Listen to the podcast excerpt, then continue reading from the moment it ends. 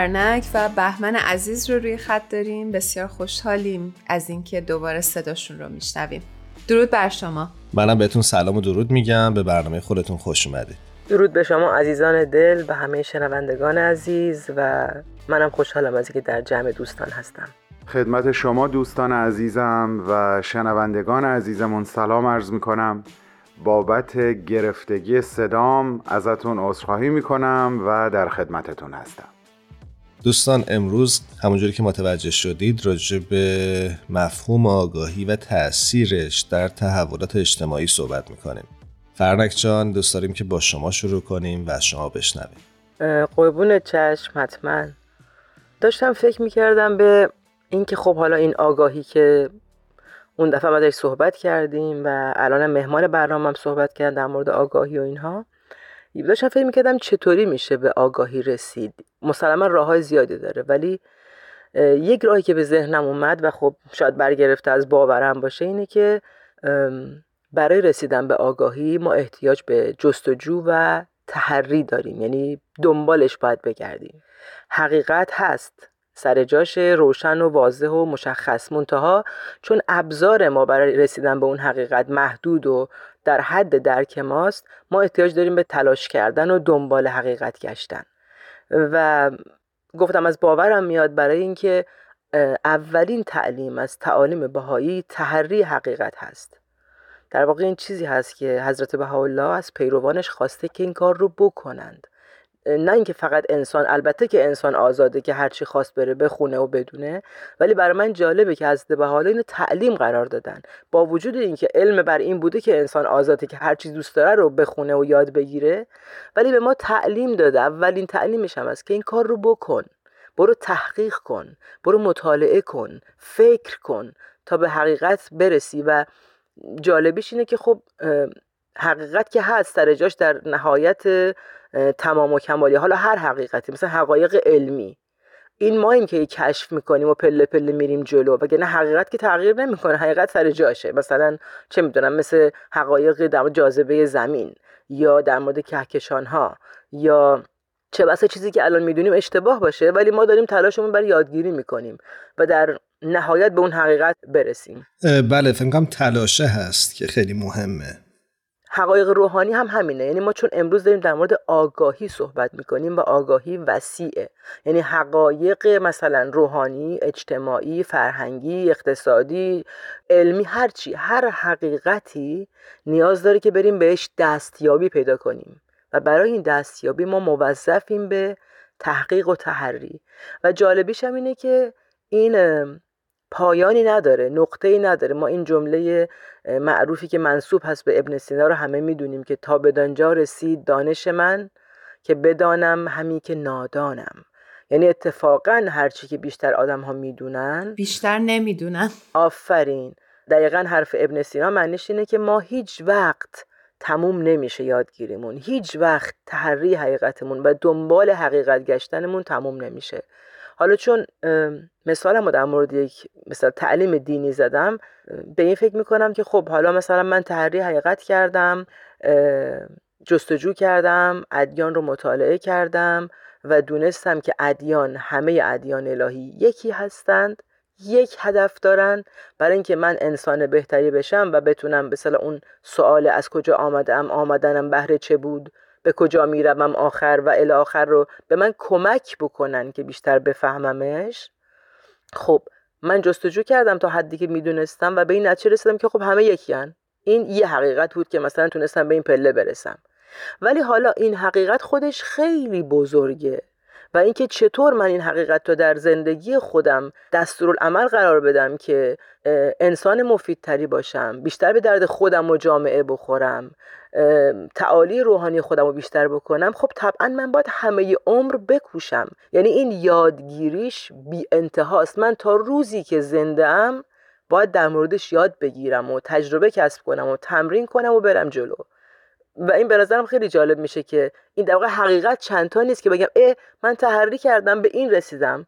و نه نه من به اون رسیدم. در واقع من حقیقت جابجا نمیشه. یه دونه است و واحده. ولی درک من رشد می‌کنه. خیلی عمیق تر میشه. آفرین.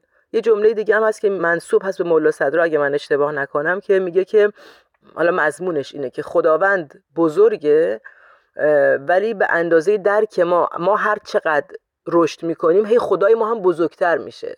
خب خداوند یا حالا هر حقیقتی که ما خیلی همش دسترسی نداریم اون که واحده. ولی من کمال مطلق نیستم. من هی دارم رشد می‌کنم. و این قشنگم هستا. یعنی یه جوری پویایی توشه. از یه حالت رکودی که خب من به این حقیقت رسیدم و دیگه نقطه صاف. خب اصلا هیجان نداره. دقیقا. و به نظرم این جاده یا اون مسیر زندگی رو برای ما زیباتر می‌کنه. همینطوره. پس نسبت به نظرات دیگران به عقاید دیگران به باور دیگران در هر مسئله صبور میشم. و این خیلی به ما کمک می‌کنه که یک جامعه بهتری داشته باشیم که هر کدوم از ماها نسبت به هر حقیقت مشترکی که داریم صحبت می‌کنیم باورها و یادگیری خودمون رو با هم به اشتراک بگذاریم مشورت بکنیم. و چطور دیگری رو بپذیریم؟ آفرین. و باز این مشورت خودش حالا می‌تونه در موردش یه بار دیگه صحبت بشه که این خود این مشورت یکی از تاثیرگذارترین راهها برای یادگیری ماست. سپاسگزاریم ازت فرنک عزیز بهمن جان شما در این مورد چه فکر می‌کنید؟ در ارتباط با موضوع امروز من فکر می‌کنم بین آگاهی و تحولات اجتماعی که می‌تونه از آگاهی نشأت بگیره پیوند یا پیوندهایی وجود داره شاخصه هایی هست که ما می‌تونیم اونها رو تشخیص بدیم و بعد به خیلی اون افرادی که آگاه شدن از یک حقیقت بپیوندیم و بعد سهم خودمون رو در یک تحول اجتماعی در حد بزاعتمون به زیبایی ایفا بکنیم. ببینین الان دو تا مثال توی ذهن من داره میاد. یکیش در عرصه ادبیات هست که چند دهه قبل کسی آگاه شد که ما نیاز به یک رستاخیز در ادبیات و شعر و داستان داریم مخصوصا شعر. این آگاهی شاید در ابتدا برای یک نفر فقط رخ داد. علی اسفندیاری که ما او رو به نیما یوشیج می‌شناسیم. او به تنهایی برای مدت زمان نسبتا طولانی دست کم به تنهایی پرچم این آگاهی رو بالا برد به شدت مورد انتقاد قرار گرفت. ولی چون از درست بودن آگاهی که به دست آورده بود اطمینان داشت این تحول رو جلو برد و در واقع باعث و بانی یک تحول و یک رستاخیز بزرگ در ادبیات ایران شد.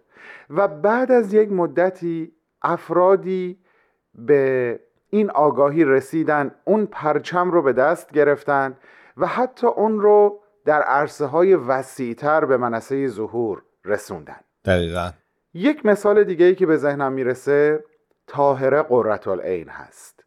خیلی قبلتر از اینکه مثلا ما به حسب ظاهر در تاریخمون برسیم به دوران پهلوی اول و فرمان کشف هجاب بخواد صادر بشه ما در تاریخ ایرانمون تاهره قررت العینی داشتیم که هجاب برداشت ما قمرالملوک وزیری رو داشتیم که به عنوان اولین خواننده زن بدون هجاب آواز خوند بله. و حتی باز قبل از این حکم حکومتی ما در بزرگداشت فردوسی گروهی از زنان رو داشتیم که آزادانه آواز خوندند و گرامی داشتند یاد فردوسی و شاهنامه رو. ببینین اینا همه از یک آگاهی برمیخیزه و در نهایت منجر به یک تحول اجتماعی میشه. دقیقا همینطوره بهمن جان. گاهی بین حصول این آگاهی و اولین نمادها و نمودهای تحولات اجتماعی زمان زیادی یا نسبتا زیادی سپری میشه. اما اون زمان زیادی که ممکنه در ظاهر چیزی دیده نشه به نظر من دوران داشت محصوله. ما چون سه مرحله داریم که بهش میگن کاشت داشت و برداشت. این مرحله میانی از همه طولانی تره چون در واقع دوران رشد و نمو زیر خاکه که به چشم هم نمیاد. برای همین حفظ امید در این مرحله برای اون کشاورز برای اون باغبان که آگاهی داره از زندگی که زیر خاک در جریان هست بسیار حائز اهمیته. دقیقا. ولی همیشه باید این مرحله داشت سپری بشه اون کسی که یا کسانی که آگاهی دارن که حقیقتی زیر این خاک در حال رشد و نما هست باید همه تلاششون رو برای مراقبت هرچه تمامتر از تمام بذرهای زیر خاک بکنن و یقین به روز رویش رو در قلبهاشون زنده نگه بدارن تا روز برداشت برسه و جوانه ها سر بر بیارن و بعد از اون همه دیگه با این تحول اجتماعی همراه میشن. اما چیزی که به نظر من مهم هست که هر کدوم از ما در خلوت خودمون باید از خودمون سوال بکنیم این هست که وظیفه من انسان با همون محدوده ای از توانایی ها افکار باورها اعتقادات احساسات و دایره عمل کردی که دارم در برابر آگاهی که کسب کردم چی هست؟ مسئولیت من در برابر آگاهی که دارم چی هست؟ و من چگونه می‌تونم این مرحله داشت رو که ما بین کاشت و برداشت هست به درستی وظایف خودم را انجام بدم و از همه مهمتر یقین به روز رویش رو در قلب و جان خودم زنده نگه بدارم. آمین. امیدوارم این آرزوی تو برای همه ما تحقق پیدا بکنه. قطعا صحبت در ارتباط با آگاهی و نقشش در تحولات اجتماعی بسیار می‌تونه طولانی تر از اینها باشه. ولی توی این فرصت کوتاه این یکی دو تا نکته به نظرم رسید که اون رو با شما عزیزانم قسمت کردم و همینجا اجازه می‌خوام اونچی که به قلب من و به ذهن من خطور کرد و در قالب این چند جمله بیان شد رو امروز به زنان آگاه سرزمینم ایران تقدیم بکنم. بهمن مثل همیشه به نکات خیلی ظریفی اشاره می‌کنی. ممنون که این امکان رو فراهم می‌کنیم که ما بتونیم صحبت بکنیم با عزیزانمون. ممنونم بهمن و فرانک عزیز از نکات خوبی که تو این برنامه مطرح کردید. امیدواریم تا یه برنامه دیگه هر جا هستید خوب و خوش باشید. خدا نگهدار همگی و به امید روزهای خوب و خوشتر برای همه. امیدواریم. ارادتمند همتون و خدا نگهدار و پشت و پناهتون باشه. خدا نگهدارتون.